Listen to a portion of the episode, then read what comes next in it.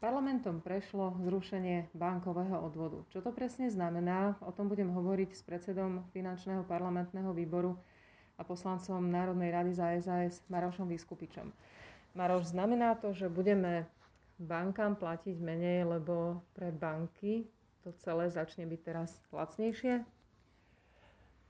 Toto je v podstate koniec príbehu.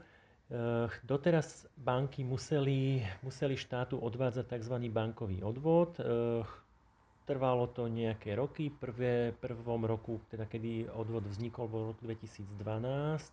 A teda teraz sa nám po relatívne dosť dlhom a ťažkom snažení ho podarilo zrušiť.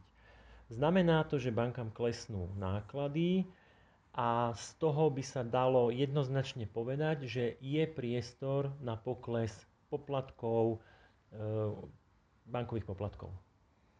Nedá sa asi hovoriť o presných sumách, ale e, zrušenie bankového odvodu tu bola veľká téma už za predošlej vlády, e, pretože pre vlády sociálno-demokratické boli banky červené sukno pre býka, stále hovorili o obohacovaní, o finančných skupinách, o tom, že zdierajú ľudí a chceli ich vlastne čo najviac zaťažiť.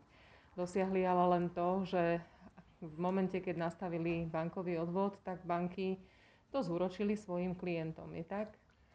Presne tak, platí základné ekonomické pravidlo, že akékoľvek zvýšenie nákladov v celom reťazci, v reťazci v konečnom dôsledku zaplatí ten spotrebiteľ. Takže presne tak, akokoľvek štát tlačil na banky a chcel po nich ďalšie a ďalšie peniaze, banky v podstate nerobili nič iné, než to prenášali na svojich zákazníkov, teda na občanov.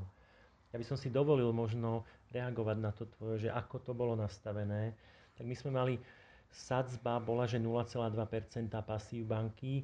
Táto sadzba bola vlastne najvyššia v eurozóne. Na sklonku minulého volebného obdobia strana Smer zvýšila tento odvod na 0,4. Mhm.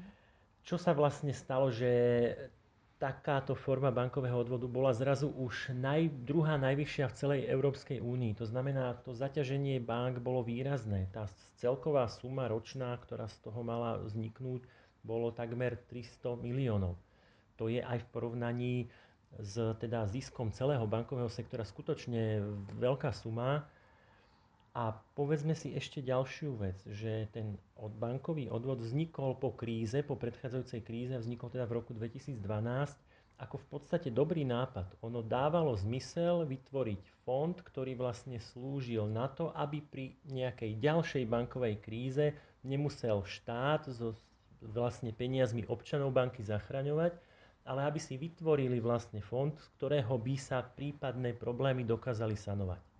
Takže každý nápad má svoj dobrý začiatok, ale po splnení účelu je rozumné vlastne ten nápad akoby zrušiť a eh, uzavrieť vlastne eh, aj ten bankový odvod. Toto sa pôvodne malo stať už v roku 2016 a mal byť nahradený eh, Národným rezolučným fondom, ktorý, vytvoren, ktorý bol vytvorený pravidlami EÚ za rovnakým účelom. Tento fond samozrejme vznikol, len toho proste sociálno-demokratická vláda nejak zabudla ten odvod zrušiť. Takže banky boli vlastne dvakrát zaťažené. Presne tak a aby, tomu, aby to nebolo málo, tak vlastne banky platia ešte aj do fondu ochrany vkladov a ešte platia príspevok na dohľad. Takže tie banky skutočne platia relatívne veľa peňazí do rôznych fondov a už sme to raz povedali, všetky tie peniaze musia zarobiť. A tie môžu zarobiť len na teda svojich zákazníkoch, čo sú občania, ľudia alebo firmy. No, jeden z takých našich veľkých a dôležitých sloganov je, že e, zjednodušujeme prostredie preto, aby tie firmy zo Slovenska neodchádzali, aby sa u nás oplatilo pracovať, podnikať a žiť. S čím súvisí aj to, aby ľudia neplatili príliš vysoké bankové poplatky. To bol teda dôvod, prečo teraz v tomto čase prišiel zákon o zrušení bankového odvodu a aspoň časť týchto nezrovnalostí, o ktorých si hovorilo, sa začala dávať dokopy? Áno, e, bankám klesnú náklady a treba ale zároveň povedať, že eh, aby fungovalo trhové prostredie, aby fungoval konkurenčný mechanizmus, musia sa aj spotrebitelia správať trhovo. To znamená, eh, vieme, že bankám klesli náklady, to znamená, je priestor, aby klesli poplatky, ale aby sa to stalo, musia ľudia hlasovať akoby a najlepšie hlasovať nohami. To znamená, že ak mám banku, kde mám vysoké poplatky a nechcú sa so mňou baviť o ich znížení alebo ich teda nechcú znížiť, vždy mám možnosť odísť, nájsť si banku s nižšími, poťažne nulovými poplatkami a toto je konkurenčné prostredie v praxi. Žiadna regulácia, žiadny štát toto vo finále neurobí za ľudí. Štát môže urobiť priaznivé podnikateľské prostredie, ale tú, to, tú konkurenčnosť toho prostredia robia jedine a len, alebo hlavne spotrebitelia. Posledná otázka. Predsa len boli to veľké peniaze. Nebudú chýbať v štátnom rozpočte just teraz v čase, keď e, ten slovenský deficit tak skoro nemá šancu, aby sa zlepšil? Samozrejme, e, štátny rozpočet sa vytvára vždy podľa aktuálne platného zákona, to znamená, e, z tohto pohľadu tie peniaze do štátneho rozpočtu chýbať budú. Dokonca, ak bol ten odvod plánovaný 0,4%, to znamená zdvojnásobenie ešte oproti minulosťou, tak z toho pohľadu akoby chýba, že ešte viacej peňazí.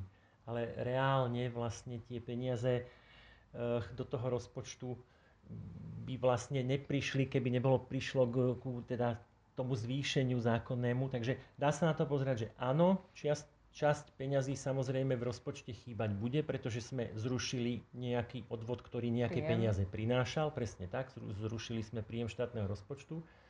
Zároveň sme ale zjednodušili podnikateľské prostredie a ja som presvedčený, že, že práve toto je to, čo prinesie za jedno aj viac peňazí do rozpočtu, ale za druhé aj, aj lepšie a priaznivejšie prostredie pre ľudí. Toto je dôležité, aby sme vytvárali dobré a priaznivé prostredie pre či už život ľudí, ale samozrejme aj pre podnikanie firiem. Ďakujem veľmi pekne, Maroš, teda za to, že takúto zložitú tému si takto jednoducho vysvetlil. Ďakujem.